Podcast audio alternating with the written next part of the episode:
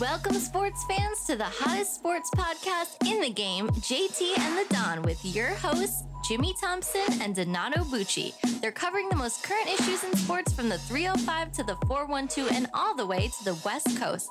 You can follow them on Twitter, Facebook, and Instagram at JT and the Don or email them at jtandthedon at gmail.com. Now take it away, guys. Welcome back to another episode of JT and the Don. I am the Don, Donato Bucci, and thank you for joining us for uh, an action packed episode here on JT and the Don. And please remember to subscribe to us on Apple Podcasts, Google Podcasts, Stitcher, Spotify, iHeartRadio app, and wherever you find all of your other favorite podcasts. And if you like what we do, please leave us a five star review. So let me welcome in everyone's favorite JT, Jimmy Thompson. How you feeling today? Feeling pretty good, man. We have so many things to go over, man. We do, we do. Are you ready for this marathon show? I don't, I don't, I don't think so, man. I think you might get me today. Like I, I, I don't know. I feel like I feel like this might be like that fight last night. Like something surprising might happen. well, it's never surprising that I win, so I, I don't know where that's oh, coming God, from. here we go. See But- how see how I was, try, I was trying to be nice to you. No, you weren't. there you go. See, if anybody ever wonders why it seems like I'm being a little bit meaner to you in 2020, this is exactly why. You've always been this mean. You're No. just showing it more No. in public. No, I'm I'm always I'm always nice to you, and I'm like, you know what? You need an, an attitude adjustment in 2020, so that's what I'm working on. Anyway, anyway, it, it is going to be a, an interesting show. I think it'll be a, a fun one for us. Um, a lot of topics and a lot of debate. Um, I wanted to let our listeners listeners know. Sorry for the extended break, but uh, more importantly, JT, I wanted to say thank you uh, to you uh, for your support and condolences as I lost my sister a couple weeks ago. Uh, she was a, a huge um, influence on me, and so I would like to uh, dedicate uh, this episode uh, to her. So let's uh, let's make this one our best episode yet, uh, episode 38 of JT and the Don. So JT in the leadoff spot, like you said, the Wilder Fury 2, the rematch, the unfinished business. Let me start off first. Were you surprised with the result of the seventh round technical knockout by Tyson Fury? So am I? Are you asking me? Am I surprised that Deontay Wilder got the brakes beat off him by Yes. by an out of shape, unassuming Uh, bouncer is he really at, out of at, a, shape? at, a, at a no. Actually, he this was he was in much better shape for this fight than he was for the last one. I'll give him Probably, that. yeah. But he's he's never gonna be like when you think of heavyweight champs. Most times that are at that level, you think of guys like Wilder or Lennox Lewis as specimens. But he's a big guy, and I think last night was the first time I noticed it last time they fought. But like, dude, he's just so much bigger than Wilder, and it's like you're not accounting for because he's so much bigger than him the extra power that he's sending his way when he's landing some of those shots.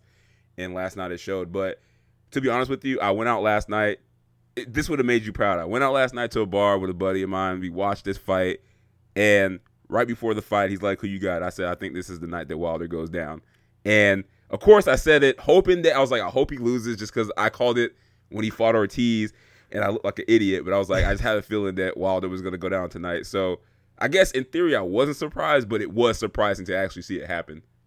Yeah, I, I was surprised that he just got rocked the way he did. Like I think a lot of people, and, and I would have believed this if if you were going to tell me before the fight that, which you did not tell me. So I I I don't know. I got to take your word for what you said, what your prediction was. But um, if you would have told me Fury's going to win, I would have said it would have been because he just outboxed Wilder and got the decision in the end. Um, so that's where I was surprised with how Fury actually backed up his words that he was going to attack and come after him and try to knock him out in the second round. And Fury got that cut that that hit on the left ear, I believe, in the third round. So Fury almost called it. Yeah. I think Wilder was surprised. You see when uh, Fury finally knocked him down, like Wilder's on the canvas just looking up like, all right, damn, he hit me, and that was hard as hell. I felt Right. that. I'm Right. nervous.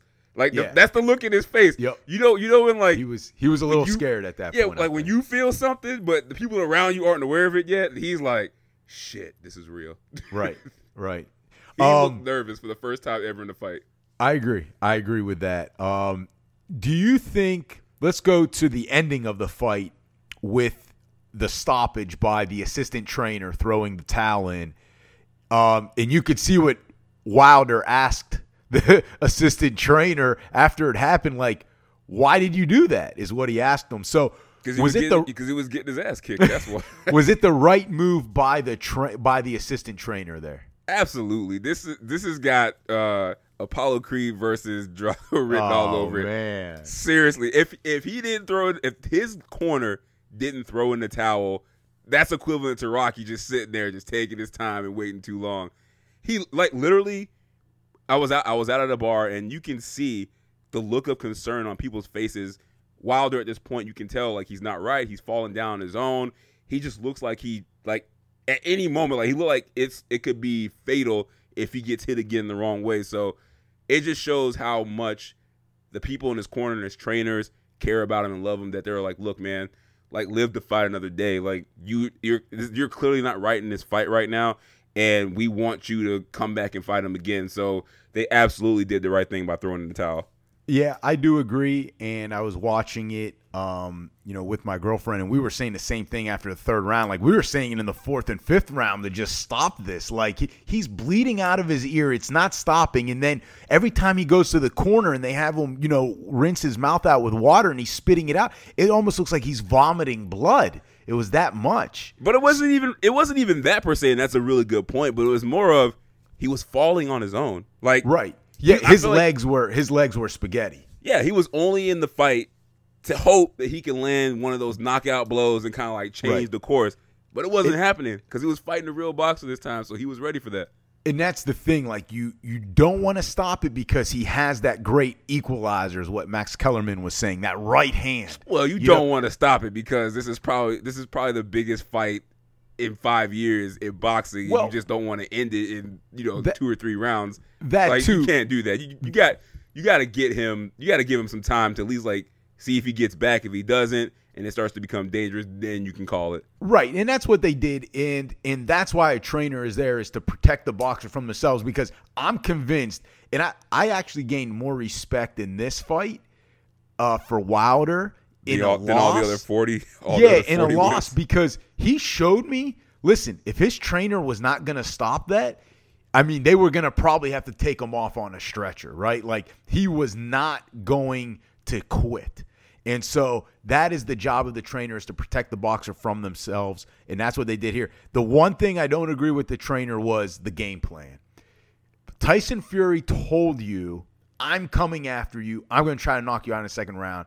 And they basically allowed it. They allowed Wilder to be back on his heels the whole fight. Like, you can't do that. You know, Fury's a better technical boxer. Like, you needed Wilder to be aggressive all night.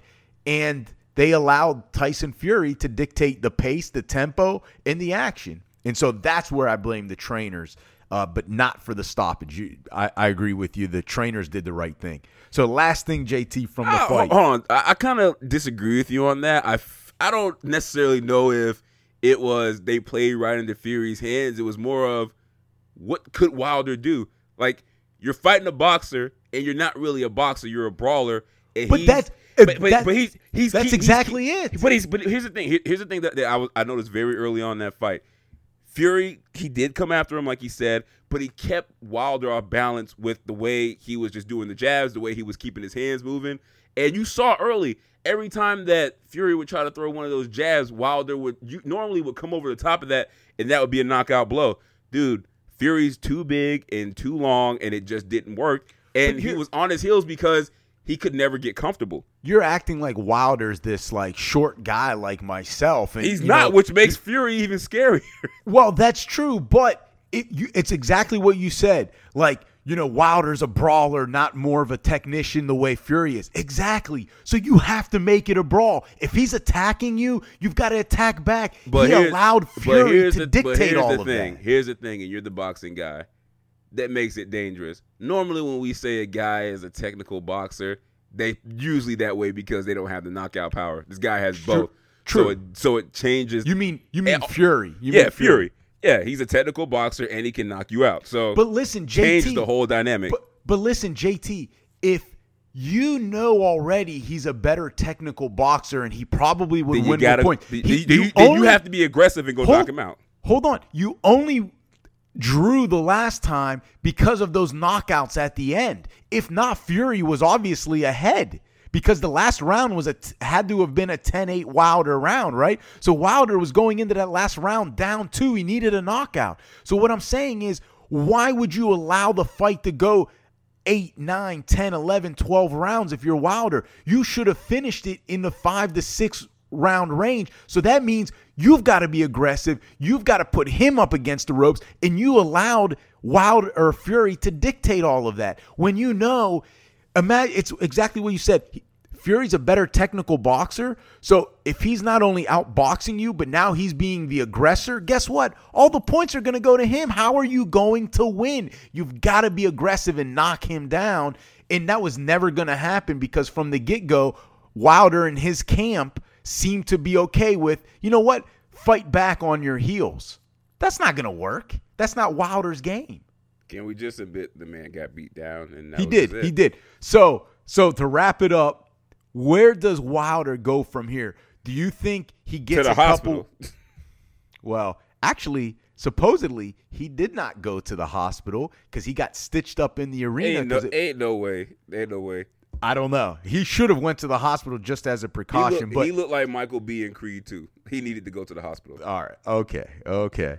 Um, man, a lot of Rocky and Creed references. I like it. But where does he go from here? Does he take a couple easy fights to hopefully get that rematch with Absolutely Fury? Absolutely not. He got he got to wait until he gets his rematch with Fury. He cannot take another fight because yeah. any any fight that's a next fight that's not this fight again is just going to taint the legacy. You got to get back in there, go back toe to toe with the monster, and you got to prove that look, you made yourself better, you changed up the game plan, and you got to go through the best to beat the best.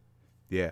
I think, listen, you've got 30 days to enforce that rematch clause supposedly in the contract. You wait till the 29th day, you get your mind, your health right, and then you try to, that'll take you to the end of March. Then you try to schedule it for November or maybe September. If he does if he does not go about the route of rescheduling, do you lose respect for him? Well, that's what I was going to say. I agree with you. I think it hurts him in one of two ways. Either, yes, you feel like he's running away from the challenge, or two, what if Fury plays fights Anthony Joshua and loses? Now, where does that leave Wilder? Like, you even if you beat Fury now, he would have lost a fight to Joshua, so it's not as impressive anymore. So, I agree with you. Do the rematch and get it going. All right. Well, let's switch gears and let's go to baseball. Man, I feel like this Astros cheating scandal is just this is I this is the craziest thing I've seen in baseball history. Like somewhere Pete Rose is just like, and you guys are getting on me. These these, these idiots like had a Ocean's Eleven level of just cheating that I've never seen before. So obviously, uh, we know the story. Astros got caught cheating. Uh, surprisingly, none of the players uh, are suffering any sort of you know punishment or suspension or anything like that. And naturally, that's going to catch uh, the ire of other MLB players that you know none of these Astros guys are getting in trouble. So I've noticed this has been going on a lot. So whenever they interview players about you know how they feel about the Astros scandal, they're always bashing the Astros, but they're also going after the baseball commissioner Rob Manfred um, and just calling them out. This is some of the stuff is ridiculous. Do you think that this is a bad sign for baseball that the players are openly showing such disrespect for the commissioner of their sport? Uh, yes and no. I think yes because it's showing they don't respect the commissioner, and I think all leagues tend to do better when they get along with the commissioner. I mean, look at the Because it's more of a partnership. Yeah, right absolutely. exa- exactly so i think that's the bad part of it you want it to be more of the way david stern was with the nba players the way adam silver is um, so i think when you lose respect to the players it's going to hurt with the cba and everything else now where i think it is a good thing jt is any publicity is good publicity. And the thing is, when is the last time? Since, since when? Since when did you start adopting that motto? I don't know. Till You this, you this are question. for, for everybody out there. Don't listen to him. He is feeding you a load of you know what. He you are the most play it safe. You know I, I don't I don't I don't want to go across the line type of guy. You are not trying to get negative publicity at all. Well, until this question, that that fits perfect for this question. That uh, any publicity is good publicity because when is the last time we spoke about baseball? What feels like the whole offseason, JT? Like I can't remember that. Even when there's been big time free agents out there, like last year, it only started to rev up around this time because Machado and Bryce Harper were not signed yet. So this has been happening since Mike Fi- Fear Fiers. Sorry, Mike Fiers said it back in November. Like that's crazy. So that's why it's a good thing.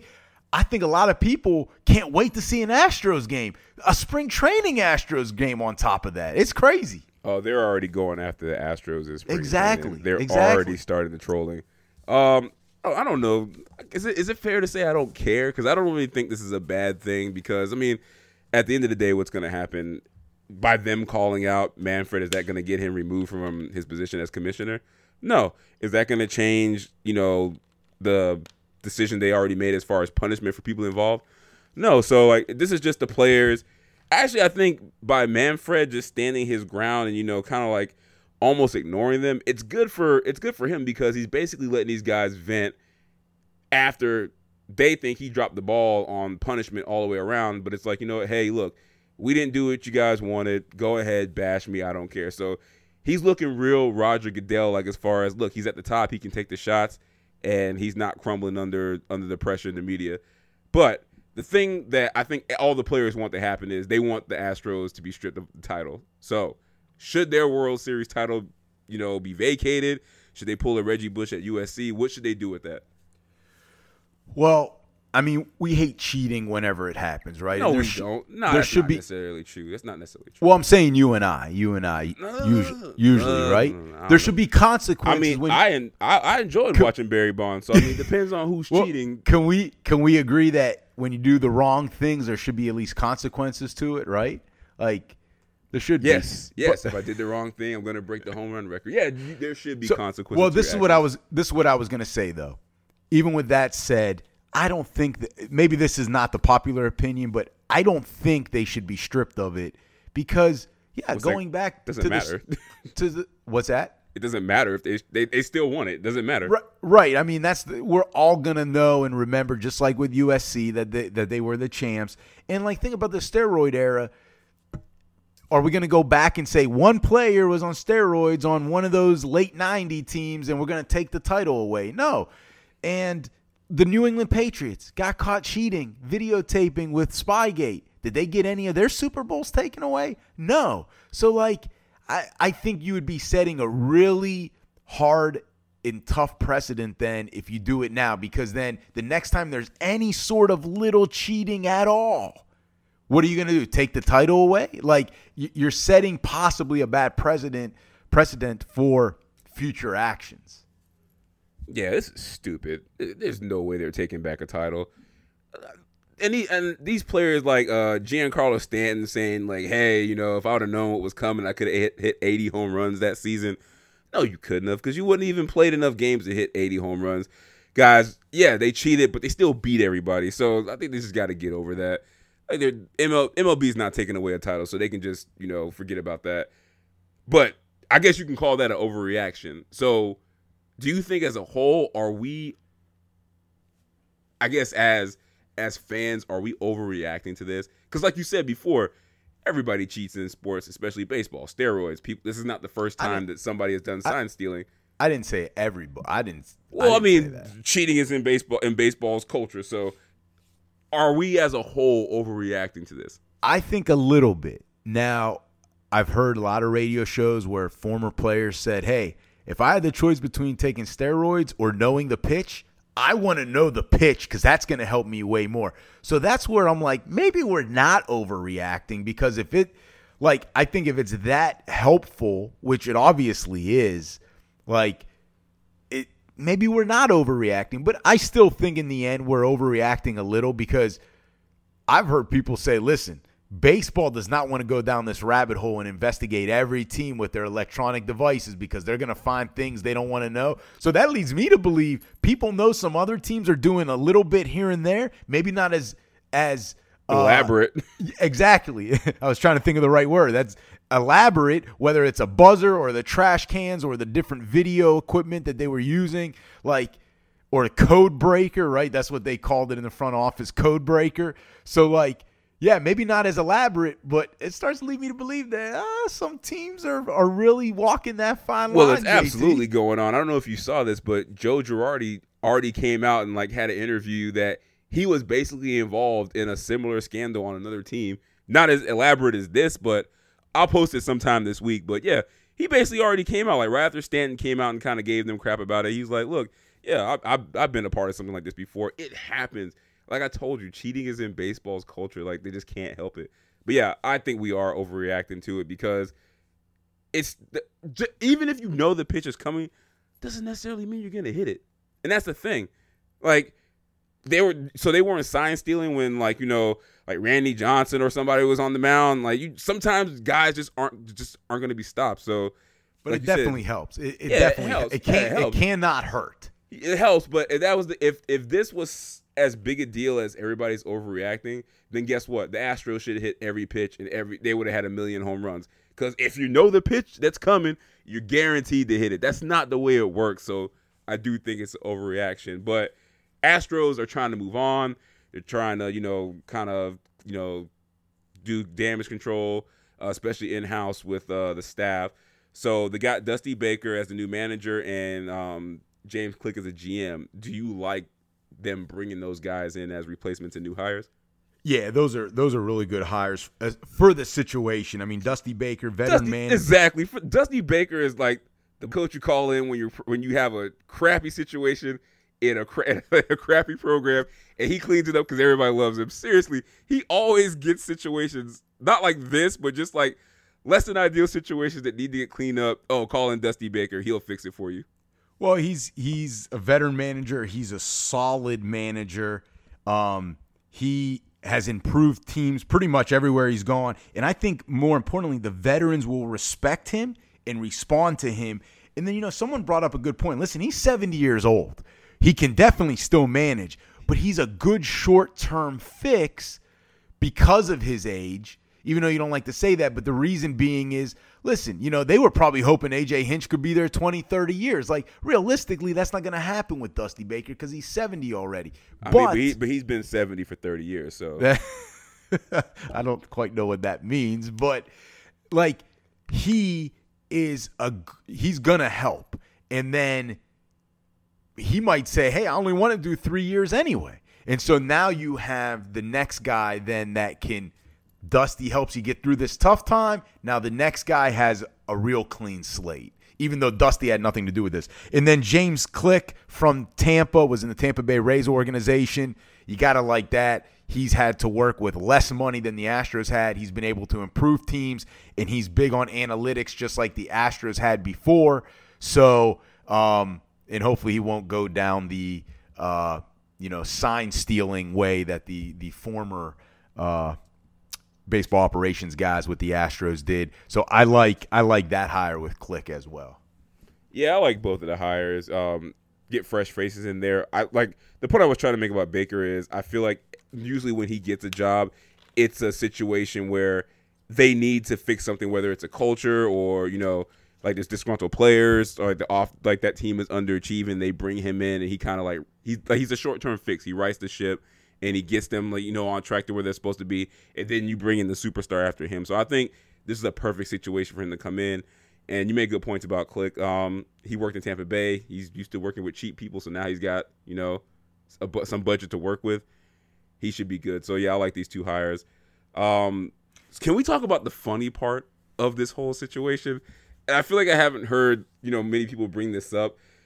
So, I, do you know? Because you're the betting guy. Did you know that they like you? There's actually legal betting on who and how many times the Astros are going to get hit by a pitch this season. Like, there's you can literally go and bet on this. Have you heard about it?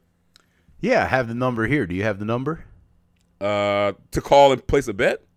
No, not the phone number. The over under on how many times they'll get hit in the year. I got some. So I got, I think it's over under 10 and a half times that Alex Bregman gets hit. Um, I think there's, uh, so it's like which Astros player will record the most hit by pitches during the next season. Bregman's at plus 100, but he was going to get that regardless. People hate him. Um, George Springer's at plus 200. Altuve's at plus 300. And Carlos Correa is at plus 350. You got some more numbers? Yeah, the one that I found was the over under on how many times as a team they'll get hit in the regular season was 83 and a half and now it's down to 82 and a half. So that means as a whole team they're going to get hit about once every 2 games cuz there's 162 games. Well, I hope they hope they know how to box cuz there's going to be a lot of fighting going on. so I mean, this is hilarious. I I actually am thinking about putting some money on this. Do you Whoa, think, whoa. you, no, this is hilarious. When are you ever going to get the opportunity to bet on something like this? Again, never. Do you think this is? I think it's funny, but do you think this is funny or this is messed up? No, I think it's interesting, but I think it's serious because there's a lot there's going to be a lot of bettors out there that are putting money and anytime you're betting and putting money, it's serious business, JT. There's nothing funny about it when So you're on you- the wrong so end of, think- a, of a bad bet. So you make you bring up a good point and think about. So with actual money being tied to this, do you think that this makes it dangerous at some point for the Astros? Because I feel like, look, they're like, hey, look, we gotta we gotta hit this over under. Hey, just plunk them one time. Like, do you think at some point this becomes dangerous on the season for the Astros players? Not because of the betting line. I think it was going to be dangerous to begin with anyway because you see all the comments being made. You don't think people are going to try to take revenge on that? Like eh, that happens all the time in baseball. So I don't think it's dangerous because of the number. I think it's dangerous because of the situation. Astros, I'm gonna. I hope you're listening. This is what you need to do if you're a player on the Astros right now. You need to go to f- the front office and management. You need to find three of the toughest guys you have in the farm system that you know have hands, and you need to call those guys up for active duty this season because you guys are gonna be in a lot of fights. You better have somebody on the roster that can beat somebody down so they stop hitting you with pitches. You got to do that. Well, sticking with baseball, Mookie Betts finally trade after all of the rumors. He, along with David Price, some cash, Graterol, and Luke Raley traded to the LA Dodgers, and the Red Sox in return get Alex Verdugo, Jeter Downs, Connor Wong. And the Twins were the third team in this deal, and they got Kenta Maeda in return. So, JT, it's a big trade there, obviously, with Mookie Betts in it. Who That's won LeBron- that That's a trade? LeBron James trade right there. Four teams, two players. Who won that trade? Uh, whoever got rid of David Price in his crappy contract won that deal. That's an easy question. No, I, I I see why the why they uh why the Dodgers went out and got Betts. I feel like you know they're trying to win now, but yeah, just getting rid of Price's deal that's that's such a huge win to get him off the books. Like he's been underachieving ever since he got there. So yeah, um, I think I think the person who got rid of David Price won. So the Red Sox? Yep. I think it's the Dodgers. I, I do like what the Twins got with Kenta Maeda, but I think it's the Dodgers. Listen, money isn't an issue. So, like, it doesn't matter that. Um, and, and remember this, too. I believe they did get some cash from the Red Sox as well. So they're going to take that cash and use it to pay Price's contract. So money isn't an issue for the Dodgers. So they could care less about taking Price's contract on. And Price actually in the playoffs lately hasn't been all that bad. But getting Mookie Betts, come on, man, adding another bat, like and having him possibly long term. I mean, you won the deal. You got the superstar in it. Those minor league guys, there's no guarantee they pan out. You know what you're getting with Mookie Betts, and you've been how close the last three years of winning the, the you- series. The, Dodgers will always be a Kershaw meltdown away from the World Series. So it goes back to what we were talking about earlier. If if Kershaw can't get it done, this Mookie Betts thing won't matter. well, maybe this is the year Kershaw gets it done with David Price and Mookie Betts. You don't even believe that. So if we're, if we're gonna go, They still listen, but they still on, won the on. If- if trade. we're- if they still gonna- won the trade. agree to disagree. So if you if if you want to go ahead and bet on you know how many times the Astros player is going to get hit by pitches, let's go bet. That, let's go bet. See if there's a betting line of whether or not Kershaw will choke if they get to the playoffs, and he'll choke away. But see, series. see, you always try to show different things. That's not the question. The question is who won the trade, and the answer is the Dodgers because they got Mookie Betts and they needed to make that trade. Now, if Kershaw goes and blows it, well, that's not Mookie Betts' fault or the trade. You think Alex Verdugo or Jeter Downs or Kenta Maeda would have prevented that? Kenta Maeda couldn't prevent it last year, even though I thought they should have used him more. Like, there you go. They should. They didn't use him more. all right, but that's that's their decision last year. Getting Mookie Betts is the right move. No, I just think for the for the Red Sox, just getting rid of guys who had been there and they hadn't kind of gotten over that hump. It's just starting over, getting some new blood in there. So I think that's to me. I know you say money's not an object, but just getting David Price out of there, I think was a good deal. Um, wait, wait, wait, wait. Who won the World Series in 2018? I don't know. Whatever year the Astros didn't cheat, that the year they didn't cheat? Bro, it was the Red Sox. Yeah, Like whatever. you're like, oh, get these guys out that didn't win last year, but they won two years ago. How'd they do last year? What's it matter? They won in 2018. How'd they do? How'd they do last year? Next question. Okay, thank you. So let's move on to the NFL. We're going down to New Orleans where Drew Brees announced that he was coming back to play next season. Ah, this is so tricky for the Saints because they got Brees coming back. He's obviously old. Uh, Taysom Hill broke out in the Saints playoff game against the Vikings, and there's rumors that he wants to be a starting quarterback. And then, of course, you got Teddy Bridgewater, who played well in Drew Brees' absence, and he's a free agent. So, should what should the Saints do?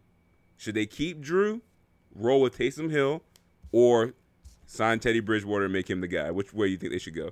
Well, I think they got if Drew says he's coming back and wants to come back, you got to go with Drew. I mean, I don't know, maybe the wheels fall off at some point, but a lot Oh, of they've fallen off.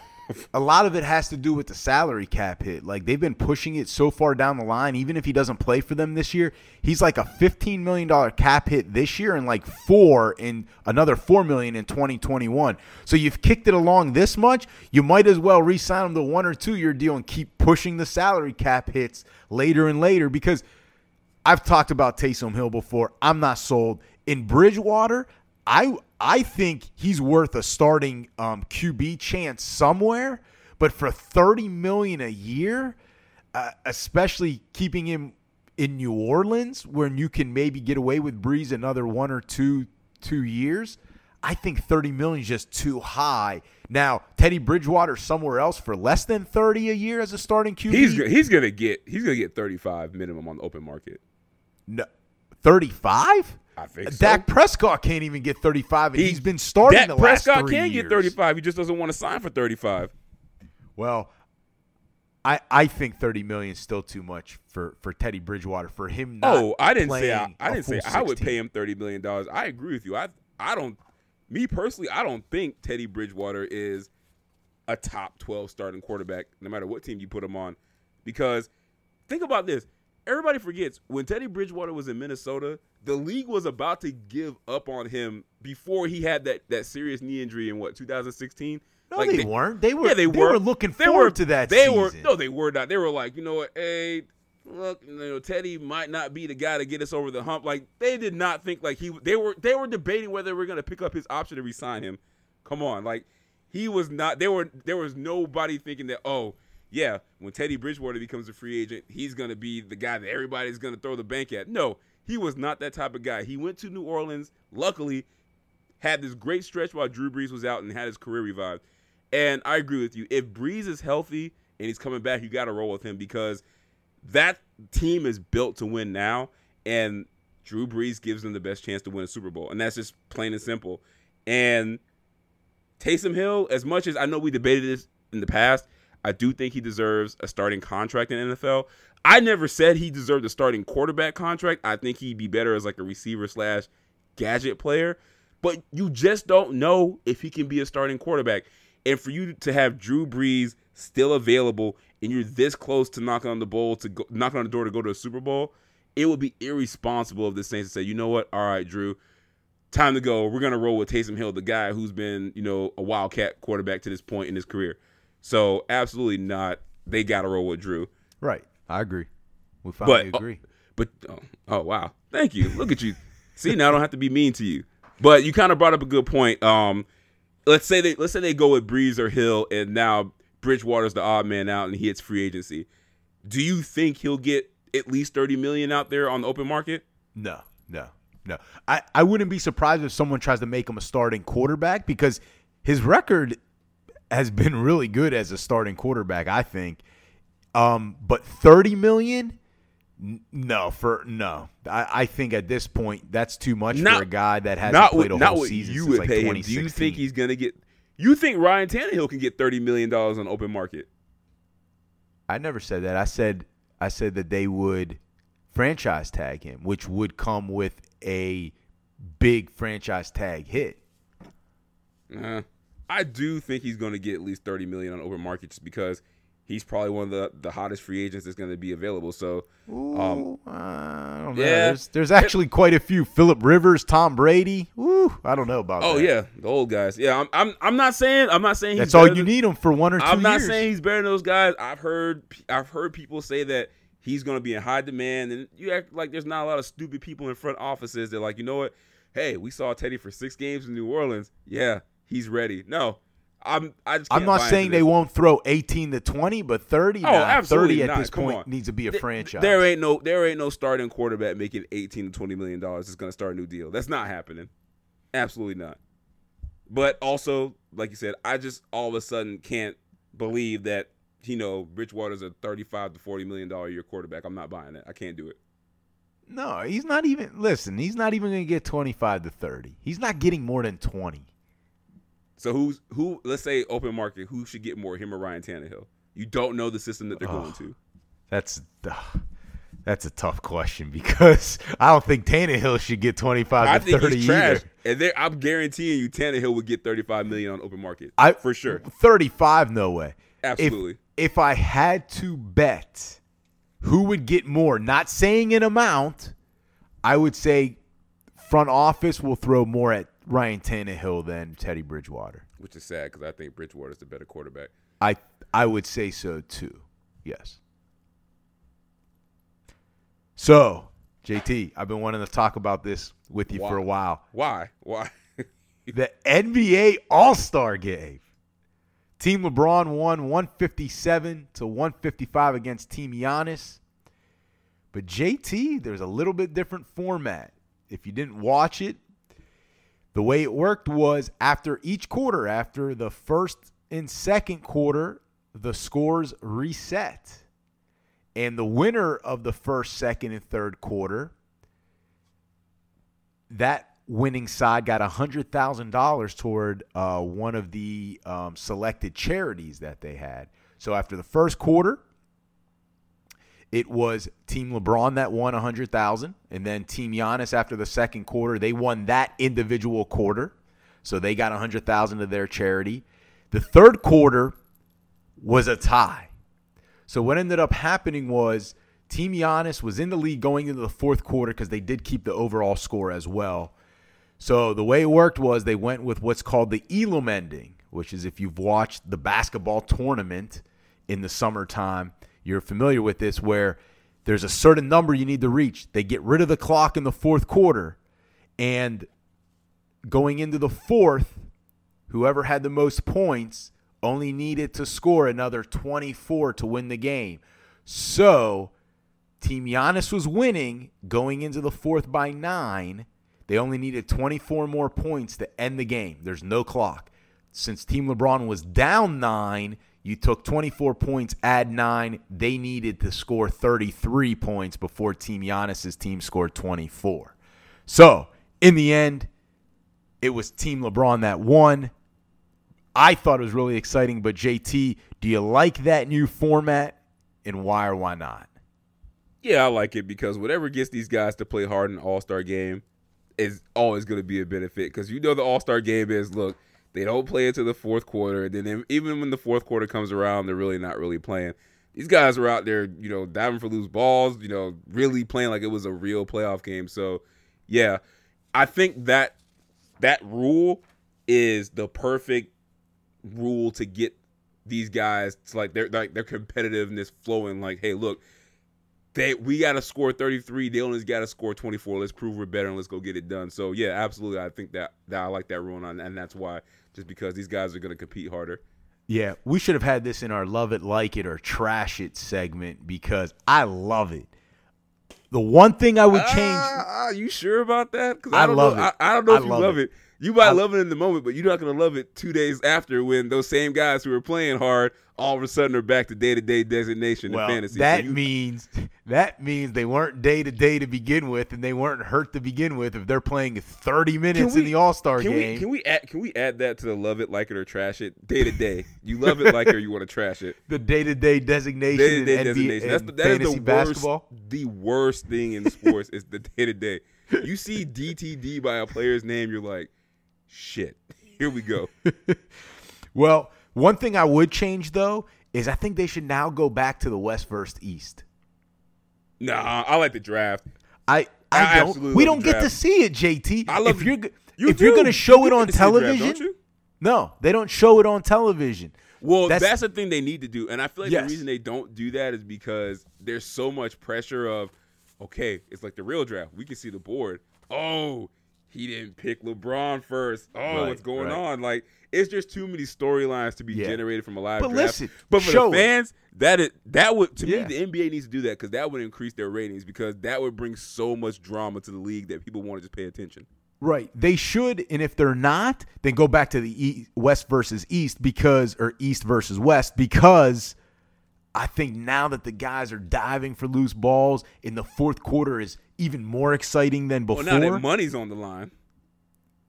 Well, it's it's well, yes, yes, and so like let's do this a couple years and see how it goes. I think it's going to be good. It makes the fourth quarter more fun, and this is the reason why because teams that are behind, they're never technically out of it, so they need to play defense. Mm-hmm. Like before, you might be scoring all these threes and stopping them, but if time runs out, you're just, you know, you're you're screwed. Whereas here, it's all up to you. You can make a comeback if you're down 20 points if you want, if you play defense. So that's why I like it a lot. You know, defense has no place in the All Star game. Hey, fourth quarter in baseball is defense, bro. Mm. So you say. I said I meant to say and baseball, not fourth quarter in baseball. I said fourth quarter basketball and baseball all-star games. There's defense to be to be had. Nah. Well, sticking with basketball, let's go to Houston, where the Rockets made one of the craziest moves of all time. So they traded a guy you like in uh, Clint Capela. Capela. They traded him to the Yup. Hawks in Atlanta, and what they're and they got Robert Covington from uh, the Timberwolves in return. So what they're doing is they're going with this small ball lineup where I don't think the tallest player is over what six seven, something like that. They got PJ Tucker who's six five starting at center, and oddly enough, I think they're what eight and two now with this lineup.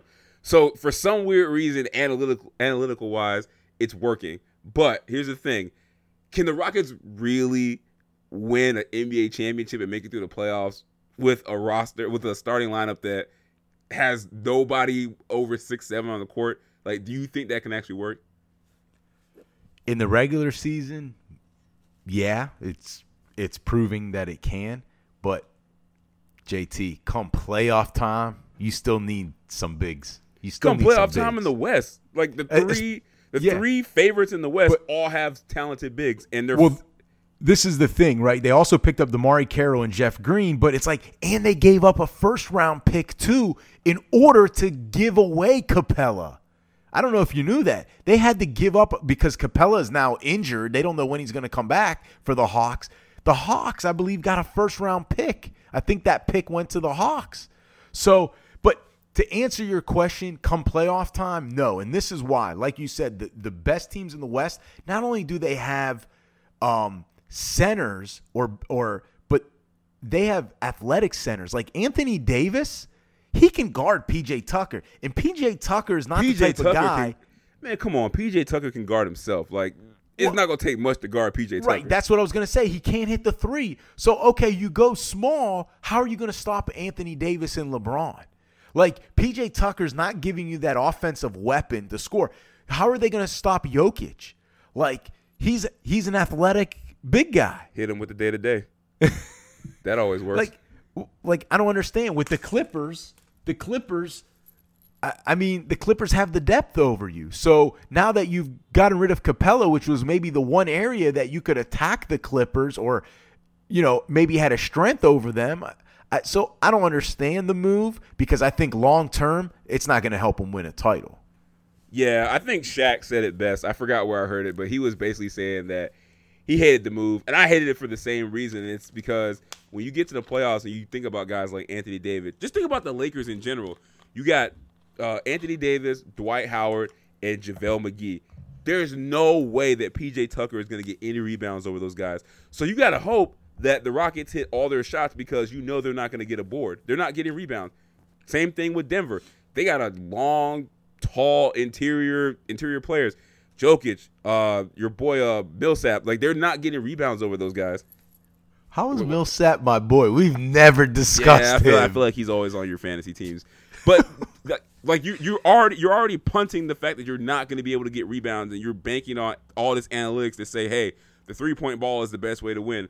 And I I think it's a very very very dangerous and dumb move, but it also reeks of desperation because I'm sorry, but at some point Houston is going to have to accept the fact that this whole Daryl Morey analytics thing just isn't good enough to win, and they're going to have to bring in a basketball person who knows what they're doing because this is, I just didn't understand this move. But here's the only thing I didn't understand. Then we'll get to Capela. I understand why they would look at Capela and say, you know what,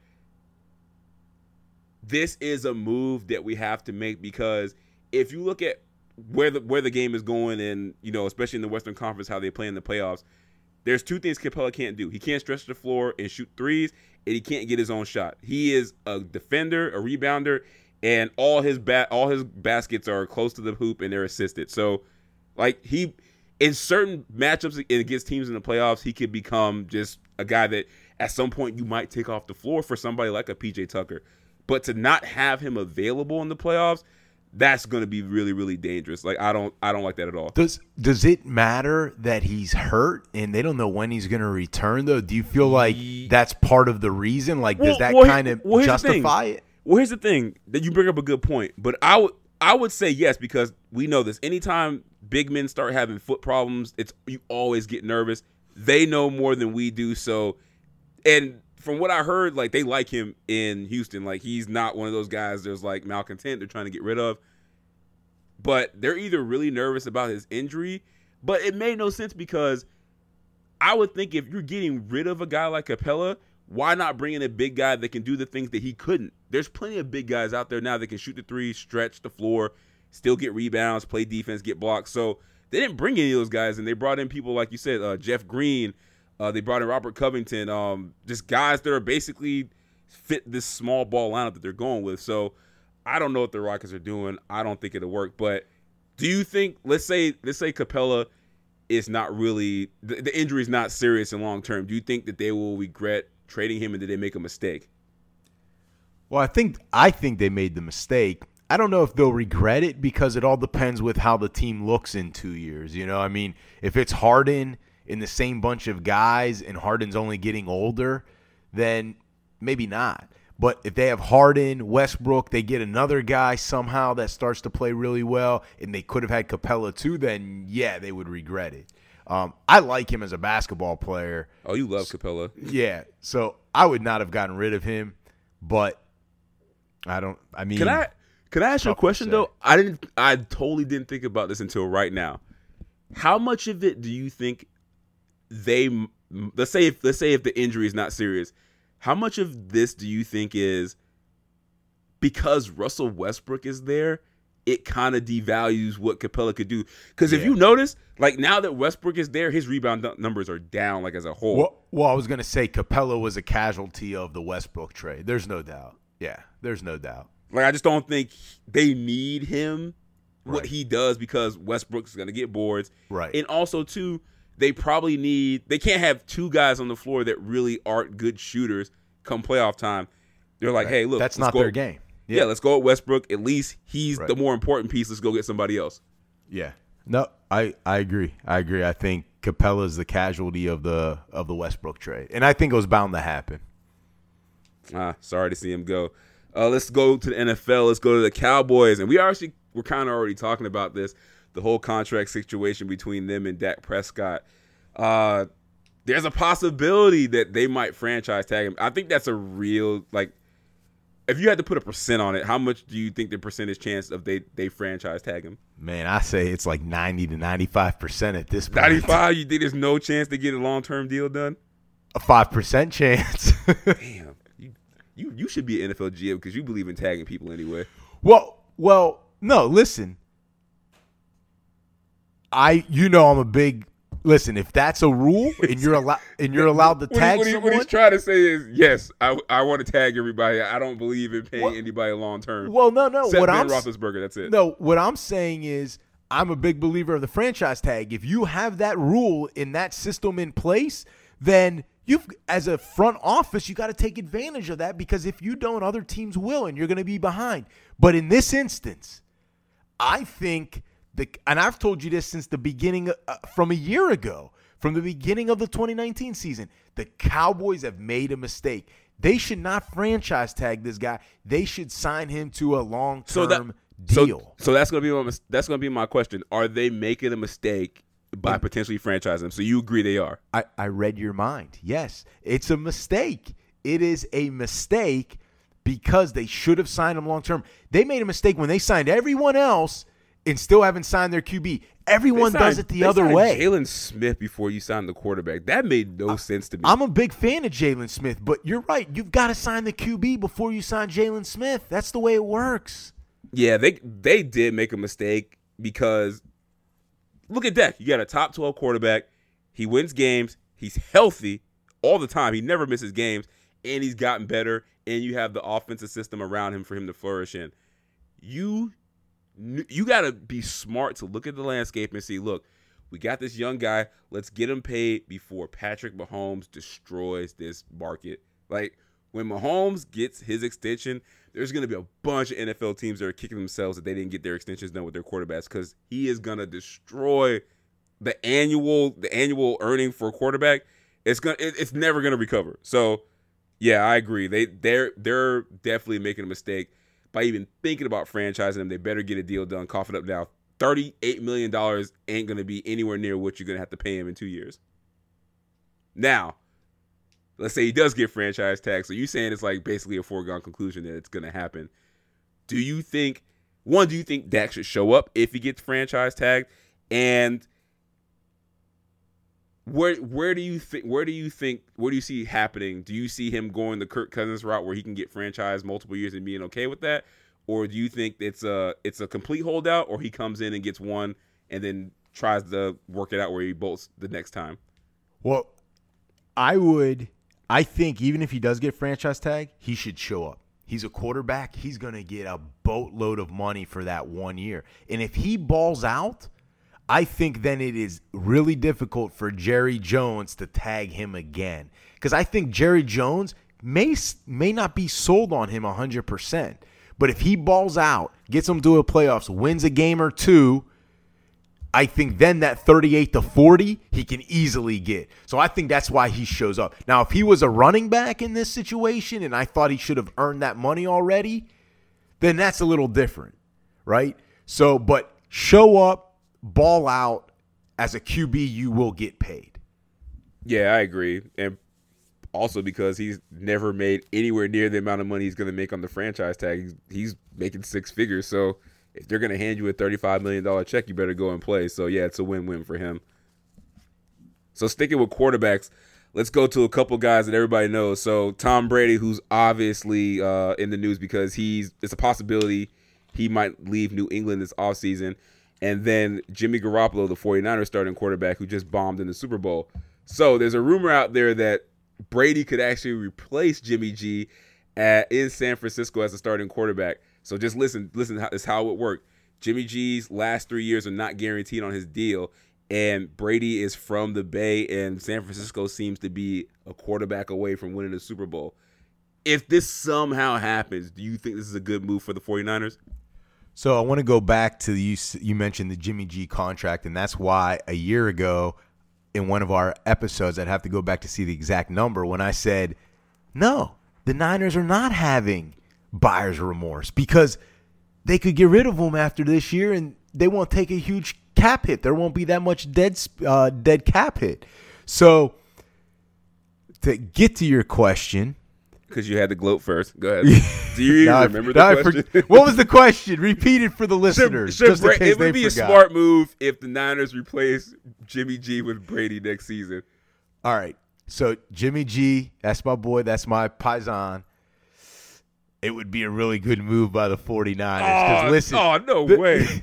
they I, are totally disagree. JT, they are ready to win now. I've told you this. Defenses as good as the Niners, as good as the Jaguars, as good as the Broncos, those are two year maxes.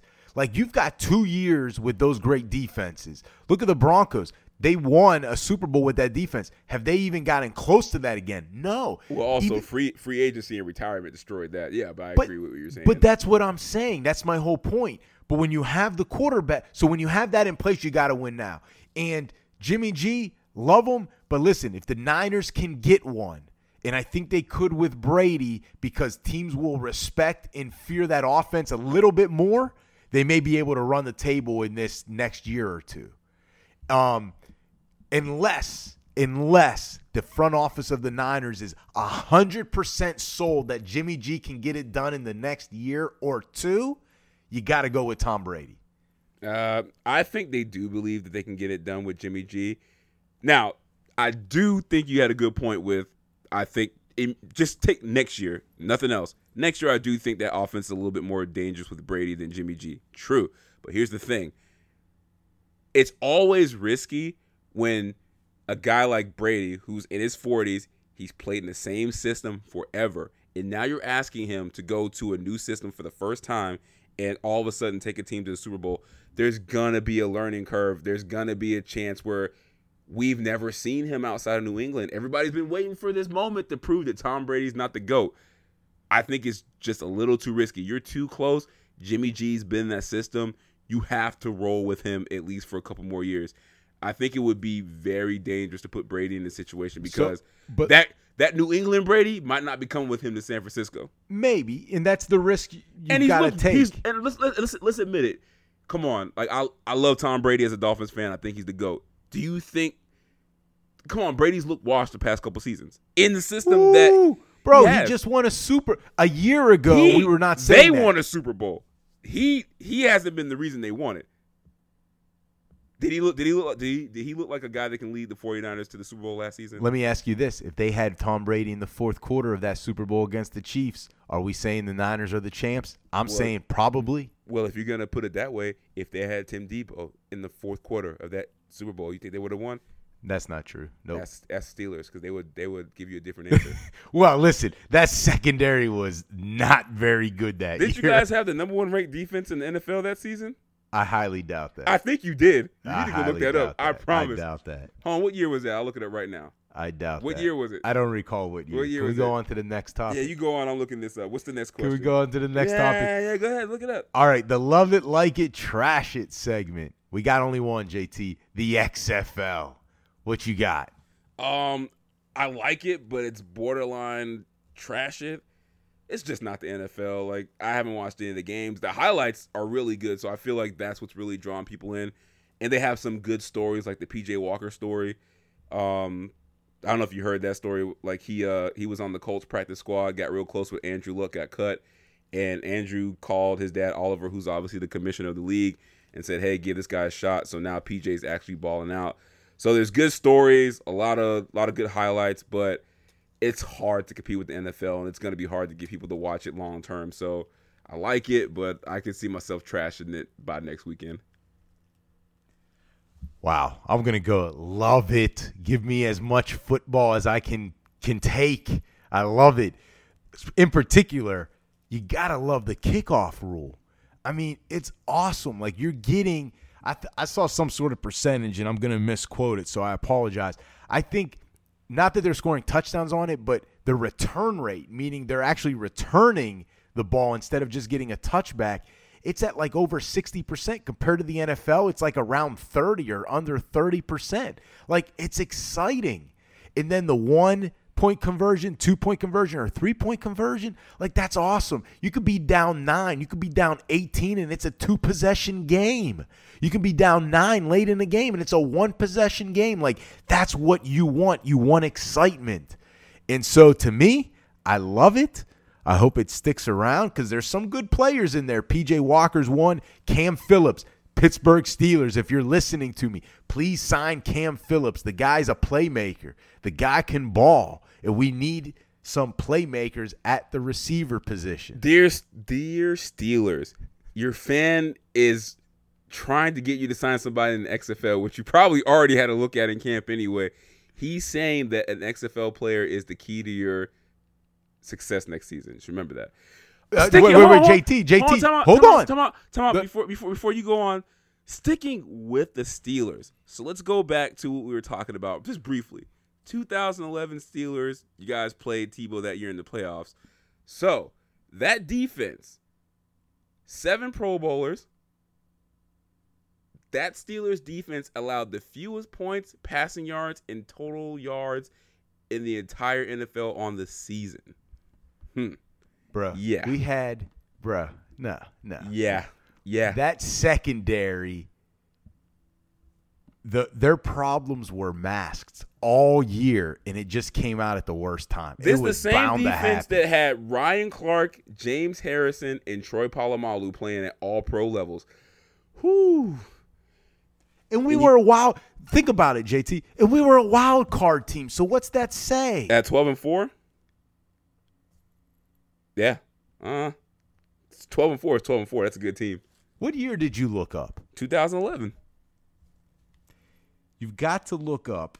Okay, so Two, you guys you guys played Tebow. You guys played T, Tebow 2012, January 8th, 2012. That's the 2011 season.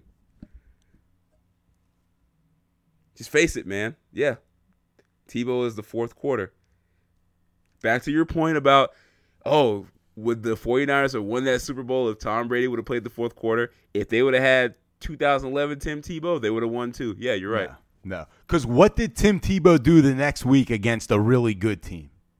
So you are you saying you weren't a really good team with the number one defense in the whole entire NFL? What I'm saying was, You had the number one. You had the number one passing defense in the whole Some- league, and you played JT. a guy who can't pass the ball. JT, still lost. sometimes Yes, I know. I, sometimes you get touched by an angel. I know. Sometimes it's divine intervention. Sometimes it's like John three sixteen says. Sometimes it happens. Yes, I get it. Okay. But- anyway, can we go back to the XFL thing? Listen, the Steelers did it once before with Tommy Maddox, so let's do it with Cam Phillips. How about that? Okay. Uh, whatever, whatever, whatever helps you guys lose and the Ravens win more. It- I'm with. Anyway, and Tom Brady would have won that Super Bowl for the 49ers this past year. And I'm not totally blaming Jimmy G.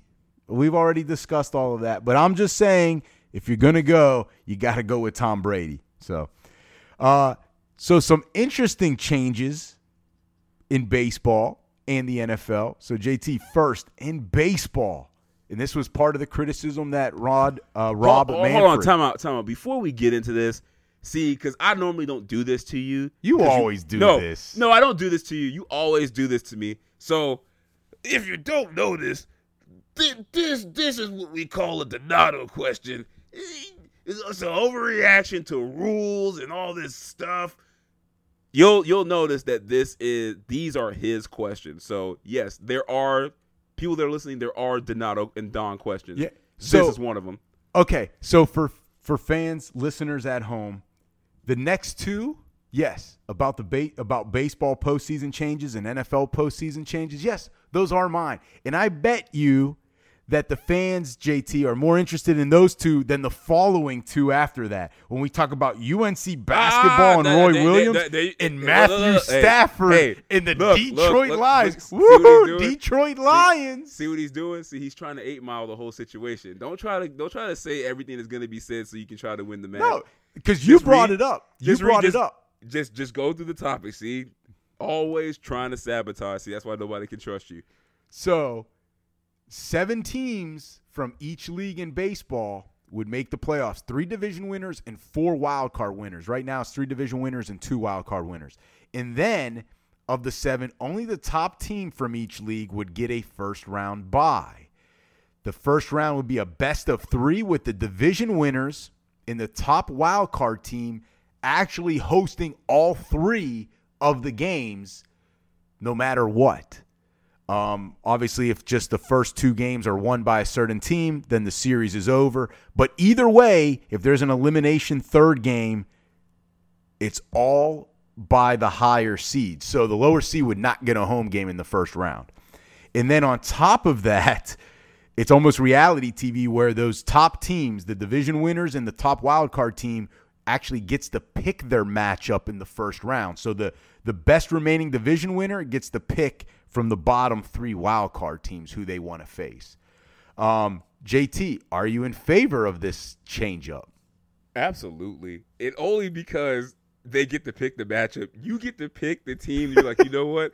Out of all these teams, we think the, you're the sorriest. We can beat you. Mad disrespect. You, and huh? if you pick that team and they beat you, like just just the just the bragging rights and just the just the emotion is going to come out of that series. Absolutely, they need to do this, and this is something that can bring baseball back. To be honest with you, like the storylines that will be generated from this.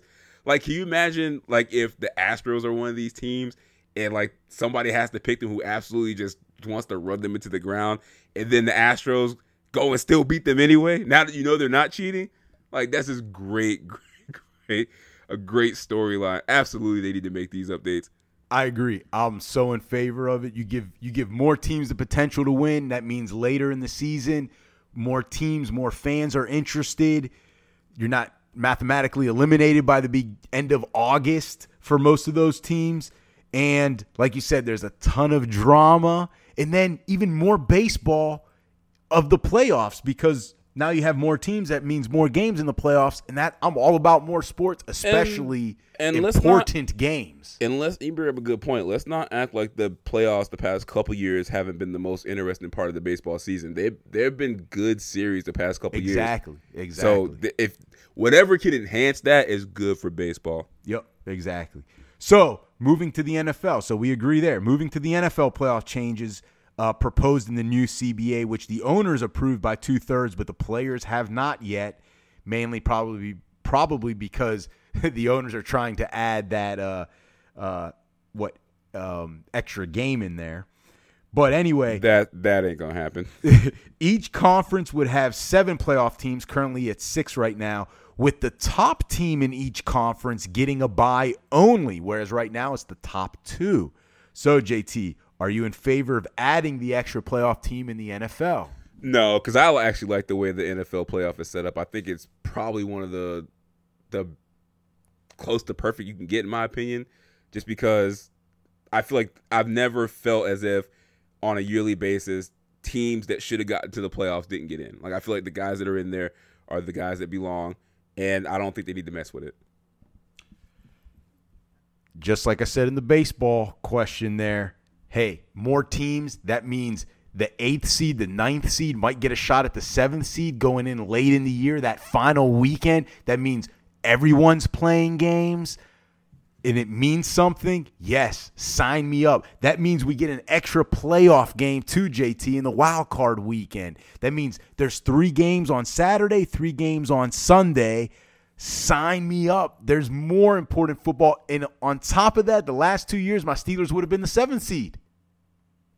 Personal. I know yep. this is personal. Yep. Yep. Next right. topic. Go ahead. I give you the floor, my man. I give you the floor. Dude, this is why I can't stand you. All right, so let's switch gears to college basketball, where uh, UNC coach Roy Williams uh, is kind of getting criticized. I mean, honestly, this team is kind of deserving it. But what he did was he told the team that this is the worst and least talented team he's ever had since he's been at North Carolina. Do you think he's wrong for doing that?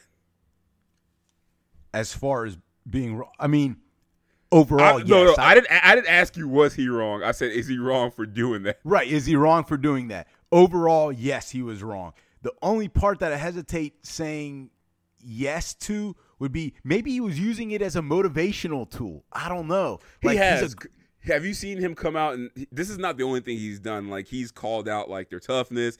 He's saying like, look, because right now they're ten and seventeen and three and thirteen in the ACC. They're like dead last. So and they had Duke beat and they blew that game. Uh, The officials didn't help, but I mean, he's not wrong. This is probably the worst UNC team that I can ever But- remember. But listen, like unless he's doing it as a motivational tool, like I, I think, think he, he was wrong. I think he was wrong for that because the other part was Cole Anthony was injured. He's been injured.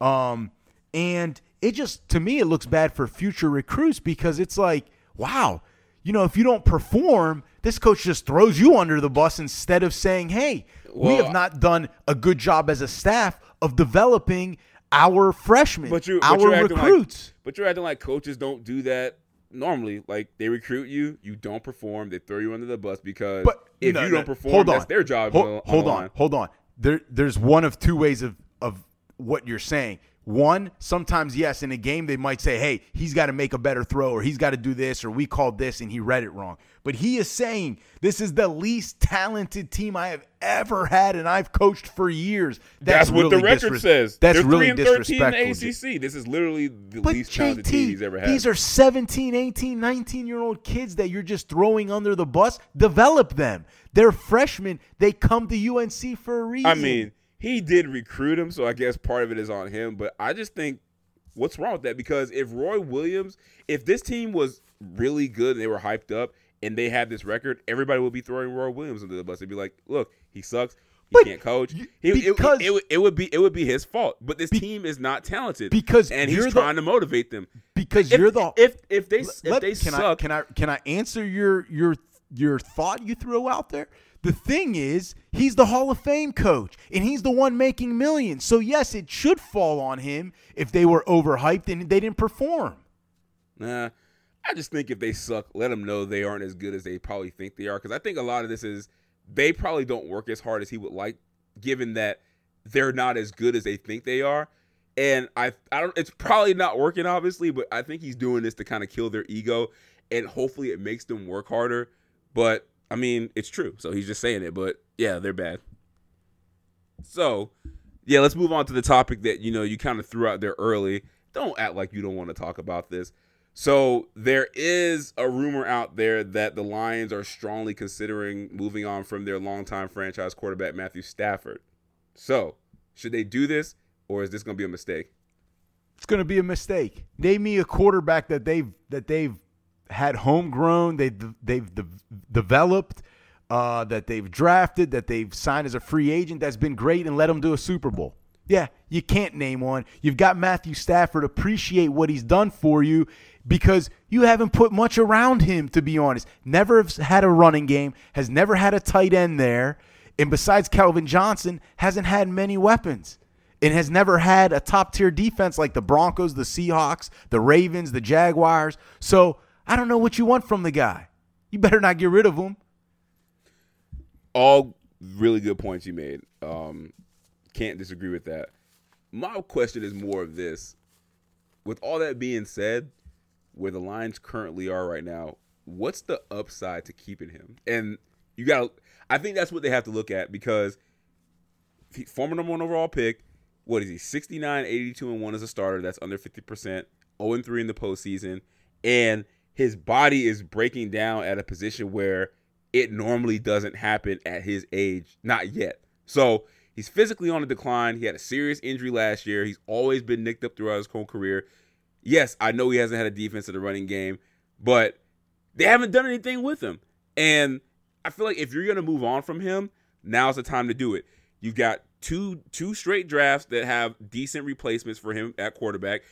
If you're going to trade him, this he still has name value in the league. Somebody like a San Francisco would be like, you know what, or a quar- we're a quarterback away. Let's go get somebody like a Matthew Stafford. So if you're gonna move on, this is the time to do it because you're not winning with him, and you gotta you gotta make some sort of change. Now, here's the thing: the reason I think this probably won't happen, I think they'll keep him, is he's stuck in a bad position where, unfortunately, the guys who are around him on the coaching staff and in the front office, like they're on the hot seat too. So if the Lions go with like a rebuild mode option, like those guys are likely gone, so they're not going to be pushing for it. It's like, hey, like let's get rid of Matt and let's draft somebody and develop them because those guys don't have that kind of leverage with Detroit. All right. That, I mean, those are good points. I, those are good points that you bring up. Um, before we go on to our next one about Deion Sanders, I want the fans, the listeners at home, to just take a second and think about the last two topics we had with Roy Williams and Matthew Stafford, and if those topics were as exciting as the baseball changes and the NFL changes that sparked conversation um, amongst yourselves or just internally with your own thoughts. So I don't know. It was definitely baseball in the NFL. So JT, sorry. Anyway, Deion Sanders. All right. The, the he- Don is he- the ultimate self promoter. You are the Don King of podcasts, literally. I thought it was the dawn of sports. Yeah, whatever. So what, what, what, we, what we got next? So Deion Sanders, he in an interview, um, not an interview, but a conversation with I believe Dan Patrick. Um, he had mentioned uh, Deion Sanders did that. Too many guys are being allowed in the Hall of Fame, and it's watering down the NFL Hall of Fame.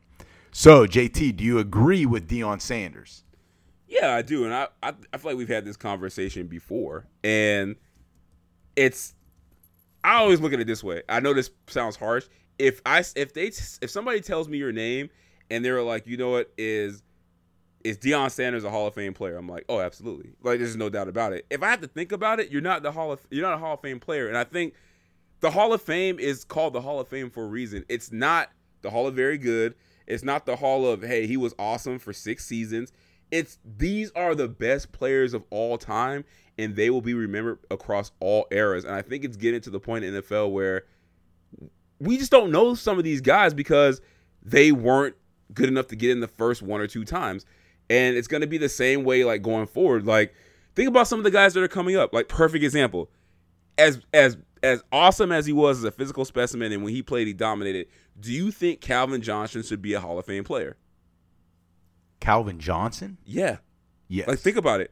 See, and and that's a serious debate. I don't know if he really has the stats to get in.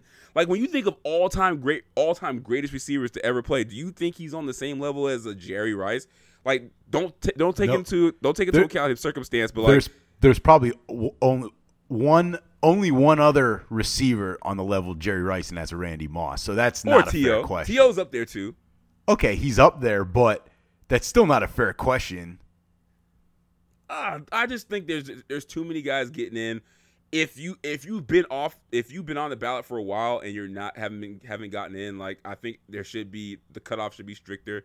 But it just seems like everybody's getting in the Hall of Fame now. Every year, like two guys going, I'm like, who and why? Like, it's it's yes, they're all good, and I'm not trying to say they suck or anything like that. It's just it's the Hall of Fame, man. Like these are legends, goats. Like not everybody in the Hall of Fame is a goat. Like it shouldn't be that way. Yeah, I, I actually agree with Deion Sanders, and I felt this for a while. Like, you got to eliminate that minimum. It's at least, it's been since 2006. They the minimum is six to get in. Some ta- some years it's been seven, some years it's been eight. This year because it's 2020 and the hundredth year anniversary, they voted in or they have 20 guys going in. JT. So if you think about it, there are a total of 346 members in the Hall of Fame right now. Since 2006, there's been a minimum of six each year. So, of the 346, since 2006, in the Hall of Fame opened in 1963, since 2006, 117 members have been elected in. So, just from 2006 alone, 33.8% of the members have gone in since 2006. Think about that. It's a lot. That's a lot in a 14 year span, considering, you know, the other 43 years, you've had only, what is that, 66.2% go in? Like, that's that's crazy. There's been way too many recently, and I always use this as an example. I don't know how you feel about it, but Brian Dawkins, great safety. Don't get me wrong, Not a Hall of Fame good, player. a really good safety. Not a I Hall would have taken player. him on the Steelers, but Not a he's, Hall of Fame he's not a. Hall of Famer. That's like saying Ryan Clark should be in the Hall of Fame. No disrespect to Ryan Clark, but he's not Troy Polamalu. Oh, And- he he means absolute the most disrespect possible. no, to I love Clark. Ryan Clark. I love Ryan Clark. I what do you What are you talking about? Ryan Clark played for the Steelers. I know you Super Bowl. You don't you don't like him on TV. I know you don't. I love him on TV. He's awesome, and he always reps the Steelers. Like, but I think he would admit too, he's not a Hall of Fame safety, but he was really good in that system. Like, he was great alongside Troy Polamalu. And that's the thing, and that's the point I'm making. And I'm, we're we're saying the same thing. Yeah. There's a lot of Yeah. great players, but Hall of Fame is different. Right. Like I, like I brought up Calvin Johnson. I don't think he should be in the Hall of Fame. I just think don't Ah. think he. I don't I think, he's done enough. I don't think he's done enough to get, by the standards that I think the Hall of Fame should be. I don't think he's done enough prolong to get in. Same thing. You know, another guy who's going to be on on the list that people. I feel like he's a nice guy that people like, and he played really well when he did, but he left the game early. Like Patrick Willis is going to be eligible, and there's going to be a chance that he gets in. Is Patrick Willis a Hall of Fame player? Absolutely not, in my opinion.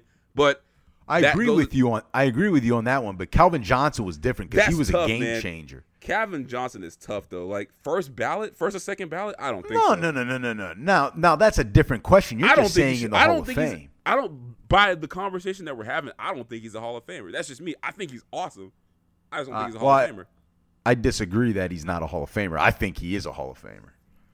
So when you look at it, so somebody like Peyton Manning, who for sure is a Hall of Famer, like he's gonna be in the same group as Calvin Johnson. Like I don't think that like that doesn't add up like, when you think about stuff But like that. but JT, but JT, then then you're looking at all right, maybe one guy a year, which uh, that's a little tough too because it all depends. Then like that's part of the voting aspect of it. Some people think Calvin Johnson, some don't. But if he gets enough votes, he should get in. The difference is you're saying, hey, you got to have a minimum of six. So now Brian Dawkins gets in. You know, some other guys. Now, no offense. I think Edgerrin James is a Hall of Famer, but I can understand where people don't think he is. But with a minimum of six, Edge is going to get in. You know? Like, but if there's not a minimum of six, Edge maybe doesn't get in. And now, now it's a whole different game, which I'm fine with. Now it's the elite of the elite. It's really hard. You know, uh, fu- funny question. Let me ask you. Let me ask you this. Um, my wife actually brought this up uh, when we were watching. Um, I actually showed her uh, like how they actually get to tell you when you're in the Hall of Fame when you gotta wait for the knock and all that stuff. And she asked a very, very good question I never thought about, and I'm pretty sure they never would tell you if this happens. I wonder if there's ever a time where they knocked on the wrong door. Do you think that ever happens? Cause you, cause, Uh, I, I, I can honestly, if if if you were waiting, if you were waiting, say you're like the third or fourth try, this is your last try, and they knocked on the door and they're like, oh, this is this isn't Deion's room. Sorry about that. like I, I feel like you would have to hurt somebody. Um, I'm gonna say no, it hasn't happened just because I'm gonna guess they're really careful in making sure they've got the right room numbers. I'm just, but you never know. I've Yeah, never thought. that's have a you thought of, I never thought about that until she asked me. She was like, Neither "Well, have I. She was like, literally, she saw them knock on the door, and I was like, showing them how excited the family members get as soon as they hear the knock, and I was like, this is awesome. And she's like, this is what she said. She's like, well, that's stupid. What if they knock on the wrong room? I was like, I never thought about that. So, you- so you're confirming that you don't think it's ever happened? Uh, I'm gonna guess it's not happened, All right, but it's a funny question. I like it. All right, I'll take your word for it. So let's switch. See, gears. maybe she should write the script of questions instead of your Matthew Stafford's and uh, what was it? Oh, Roy Williams questions. Well, I mean, she does have an agent. Feel free to reach out. Wow, you can't like pull any strings. I mean, Like I, dang. like I said, she has an agent. You gotta go. You gotta go through that channel. I have no say over that. Wow. So let's switch. Let's switch gears to your favorite sport, soccer. Where um, I hope hope I'm saying his name right. So uh, Moussa Marega. Did I get that right? Yes. Yes. Okay. Awesome. I'm terrible with names. Uh, he's a forward for uh, Primera Le- uh, Primeira Liga club, uh, Porto and uh, Mali national team. So recently, uh, they were playing. I believe it was Vit- uh, Vitoria SC, and their fans got into it with him, uh, just shouting, shouting lots of um, uh, racial obscenities at him to the point where he got a yellow card and ejected from the game because of his reaction. Um, obviously, I'm going to get into his quotes, what he said after the game, but I just want to stick with the fans. Do you think the Victoria SC fans should be punished for the racist chants that they uttered towards uh, Marega? I believe this is a a Portugal club team. Um, just for the fans at home wondering where this team is. Um, but yeah, the team should be punished because I'm sure it's happened in the past, and they obviously didn't take care of it. They didn't address it in the past, and it's happening a lot all over Europe and even in some international matches. And that's not like it's absolutely. Starting, it's starting to get out of hand. Yeah, yeah like they're it, throwing stuff on the field, bananas right, and stuff like right. that. Yeah, and and it's uncalled for. And then what's the next step? You know, okay, yeah, th- there's words being said. What's the next step? Like, I mean, those words are still putting players in danger. You know what I mean? So, like, what's the next step then? Like you said, they're throwing stuff. You know, that could injure someone too. So they should be punished as a team. In the way they the way they can punish them is the next, I don't know, two, three games, they play at home. The, their home games are in an empty stadium. No fans are allowed. They lose the gate receipts from that, the gate revenue from that. And that's just the beginning. Like, I don't know, maybe they're fined for it because obviously they're not controlling the issue. They're not addressing the problem. And it happened, I think, in another match, in an international match, where they made like the rule is I think from now on in some of the international matches, or maybe or maybe in Portugal, but it's like they they give the fans two warnings, and then by the third one, if it hasn't stopped, the the refs can call the match. And either in this match or the other match um, that was an international match, I can't remember, and I don't think it involved Portugal. Like they made three announcements and they still didn't stop the match. It's like, well, people are going to keep saying it because there's no consequence to it, you know. So that's just the tip of the iceberg on what they should do to punish the team is no fans allowed next two or three home games they lose all the gate receipts and then they might have to do what they start doing in the NBA right individual fans that this occurs hey you're you're banned for life lifetime you know? ban absolutely yeah I, I agree with you I definitely think that the fans should be punished I mean this is unacceptable and to me, what I what I think was more unacceptable is the fact that he actually drew a yellow card in the game for defending himself against the yeah. fans. Like That's, to me, that's yeah. to me that sends the wrong message. Yep, as wrong the, message from the sport to the fans. Like, hey, we can do this. Get away with it. If he reacts, he's gonna get tossed from the game. Like that is ridiculous. And basically, what it said, what it tells me is, you're telling you're telling him that look, you're on your own because we're not gonna stick up for you as, as referees. I don't know if you saw this video, but like literally, it's his teammates holding him, grabbing him, saying like, "Look, man, you got to calm down. We got to keep you in this game." And he was like, "Look, if I don't stand up for myself, nobody will." So that's why he made the comments after the game. Um, he said, uh, and I quote, "I would just like to tell those idiots who come to the stadium to make racist chants, go f yourself." And that got people more upset. And I feel like he's justified in saying that because guess what? The refs have to step in and basically say that by doing what you say, shutting down the game. If you know the fans that are doing it, throwing them out, lifetime bans. If the sport's not going to take care of it, then he's got he's got the right to stand up and defend himself.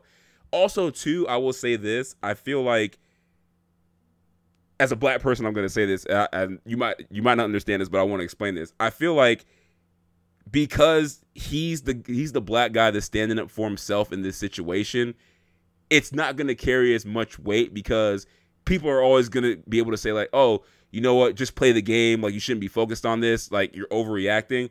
I feel like in soccer in general in Europe, what's going to have to happen is the white teammates of these black players are going to be the ones this, ones that have to stand up and say something because I feel like they're the ones that when they deliver that message, it's going to be heard louder and clearer. And then I feel like that's more what's going to lead to things actually changing. So I feel like his teammates did a good job of having his back, but they might have to come out and kind of set the tone of saying like, "Hey, look, we're a team, we're a family, and we're not going to accept this from any fans. So if you do this, we're not accepting you." So I think that it in overall in soccer in general, I think that's the next step that has to happen, and I think that's when you're going to see things like this start to happen less and less. Yeah, you bring up a great point. Either his teammates are going to have to walk off the pitch with him, and that's what they call the field in soccer. Or even more um, drastic is, you know, the home team, Vitoria um, in Portugal. That team, knowing what's going on, being at home, walks off the pitch themselves and is willing to maybe take a loss, which I know as a, you know, we're competitors, which that sucks l- losing a game. But, sometimes, but it's but if it- situations are bigger than the game. if and it sets an example, like, you- hey, not even have to be yeah. even though we're the home team, we're not going to tolerate it because we may have, you know, some foreign players as well, and we don't want them to be treated treated like that at all. And especially on the road, you wouldn't want that to happen to our players. So, like, Exactly. yeah, you're right. You're right. I guarantee you, if, if we let's say if we made this an NBA thing, I guarantee you, if there were some foreign players that were from Europe, that let's say they went somewhere to some, to, they were playing in some town where they were doing this, they were throwing all kind of stuff on the court, you know, uttering all these these racial obscenities. I guarantee you, those players would shut it down and say we're not playing. Like they would do it, and I think these guys need to do that. Also, to um, shout out to um, the FC Porto fans because I, I also read somewhere after this happened when they went to a home game, um, they were showing support for um for Marega. I think they were like chanting and they had like signs up saying like we are all Marega. So I I I think they they have the right message. They want to support their player. I love that. Um, props to them. But I think the players, like I said, need to step in and help out as well. All right, so let's go to everybody's favorite part of the show. Quick hitter, sponsored by Donato. Uh, everyone's favorite is the surprise JT. But anyway, go ahead. Literally, Quick hitters. they turn us off by the time that comes on, so I seriously doubt it. Um, so anyway, quick hitter sponsored by you got us a sponsor?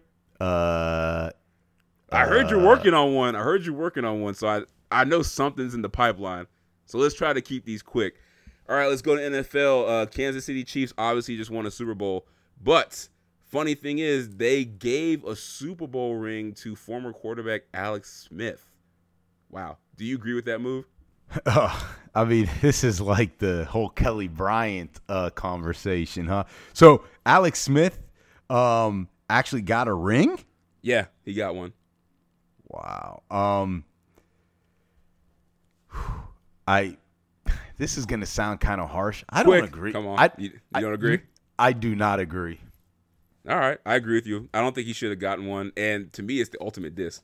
All right, let's stick it in the NFL and stick it with quarterbacks. Uh, Tampa Bay Bucs quarterback Jameis Winston, who is a turnover machine, uh, got LASIK surgery during the offseason to improve his eyesight. Do you, think this will help him throw less interceptions? Wow, what a question. Um, you know what?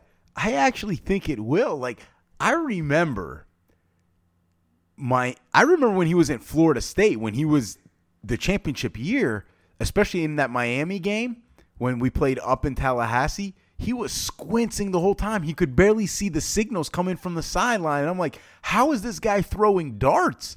Like, I believe JT, this has got to help. It cannot hurt at this point. Yeah, I mean, I definitely think it can help. I mean, anything to help Jameis see better is a positive. But also, too, on a serious note, didn't um didn't your boy have this kind of same similar situation? Um, Testaverde, I was reading somewhere I didn't know where like he uh, he was like kind of colorblind, and he had like like LASIK eye surgery to fix it at some point. He said it helped him. Well, I, I don't know. They always said he was colorblind. I don't know if like people were just taking jabs. So like I, I don't want. I heard it was a real thing, and they were they were saying like he said it did help him. So, um, yeah, I, I think it'll help him see better. He'll see, you know, two defenders instead of you know maybe four or something. this- see more receivers, less see, defenders. See, you love taking those jabs. to Even though. I'm not a Winston fan, like I was not taking jabs at him. Like that's a serious thing. Like I need glasses. I mean, it, it's not And a that- fun thing. And that's also why you're not all time quarterback, right? among many other reasons. Hey, all right. So I tell you what, we're gonna we're gonna switch it up a little bit on the fly. Why don't you take the next one? All right, you just because you probably don't know about it, so that's why you're having me do it. So the No, I don't NHL. want, I don't want. See, I don't want him to feel like this is only my section of the show. I want. It I want to be inclusive in 2020. It is. It is. You're great at this. Just run through them. The NHL Stadium Series, all right, it continued at Air Force, at the Air Force Academy. Um, however, for the game where the Avalanche were playing, there were hours of traffic before and after the game to the point where many fans didn't make it until into the second period or they just turned around and went home. Concession stands were Uh, the lines were long, 30 minute waits, as well as some concession stands ran out of food and drinks. There was no ride share, no Uber, no Lyft available after the game because the academy would not let those drivers on the base. Some people who were dependent on the ride share um, transportation method had to walk multiple miles to find rides, even some hitchhiking. So JT, one should have been, you know, much better planning. So with that said, should the NHL refund all tickets to that game? No, absolutely not. Look, it sucks what happened, but look, you knew you you you should have expected. Look, it's it's in a unique venue. Some some things could happen and go wrong. You just never know what can happen, and this is what happened. So next time they have it at that venue, just don't go. Yeah, they should refund it. Come on, this was a PR nightmare and some people left their house super early, like four hours early, and still couldn't get in. That that's that's that was not the fans' fault, and they should refund it because I'm sure the NHL has made enough money in other ways. So, all right. So going to college football, uh, LSU is bringing back Bo Pelini as its defensive coordinator. Is this a good move? Yes. Mm, it'll be good until he starts cussing at players on the sideline on on camera. Uh, I think this move is irrelevant. I feel like LSU defense has always coached itself. It's more important who they have calling the offensive shots that matters. Uh, going to NFL, Jacksonville Jaguars. They're gonna have two home games in London in 2020 season. Uh, it's good or bad for them. I I don't know what to say. Listen, Jacksonville Jaguars, just, just move the London. Just move the London already. Oh, it's just, terrible. It's terrible. They need to play as many games in Jacksonville as possible. And just also, move just move to London already. You're playing already uh, a quarter of your games in London now. But that might be a bad thing for them. Did it? I don't know if it was this year or the year, the year before. Didn't they get in trouble as a team? Like multiple players got in trouble when they went to one of these London games, like the night before. I remember. I think it was them. Remember. I don't remember. You always like the drama of stuff, so. Oh uh, yeah, because this guy doesn't like any any stories of any kind yeah, I, I don't like it. I think it's a bad move. All right. Well, you heard it there from from JT. So, to all of our fans and listeners out there, that wraps up another episode of JT and the Don. Thank you as always for listening. We hope you enjoyed the show. And remember to subscribe to us, JT and the Don podcast on Apple Podcasts, Google Podcasts, Stitcher, Spotify, our iHeartRadio app, and wherever else you find your favorite podcasts. And remember, if you like what we do, please leave us a five star review. And JT, if you don't like what we do, leave us a five star review anyway. And you can find us on social media at JT and the Don, Instagram, Twitter, and Facebook. So please follow us there. JT, Great episode as always. We covered a lot of topics. So, JT and all of our listeners out there, until the next episode, see ya. Peace.